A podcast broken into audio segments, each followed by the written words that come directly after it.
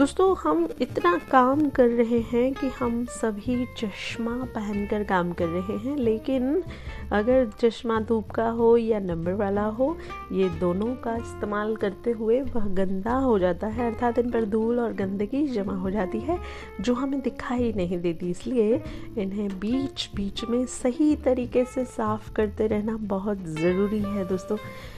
ये क्योंकि कई लोग अपने मुँह से आपने देखा होगा, सांस लेंस पर छोड़कर उसे साफ़ करते हैं। तो कुछ लोग अपने शर्ट या दुपट्टे से या उसके लेंस को साफ़ करने के लिए उपयोग करते हैं।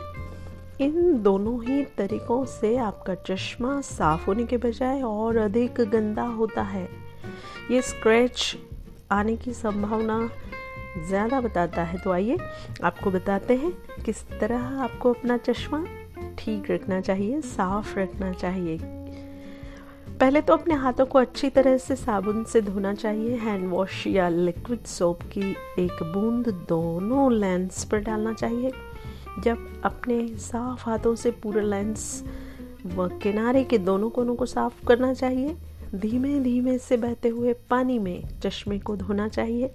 और आखिर में जिस तरह से कपड़े का टुकड़ा आपने अपने सभी ऑप्टिकल की दुकानों पर देखा होगा या जो आपके नंबर वाले चश्मों के साथ बॉक्स में आया होता है, उसी से अपने गीले चश्मे को ठीक तरह से पोंछ लीजिए। तो हो जाइए तैयार अपने चश्मे को पोंछ कर साफ़ रख कर पहनने के लिए और अपनी आँखों को सुरक्षित रखिए। जी हाँ दोस्तों, मिलते हैं आपसे।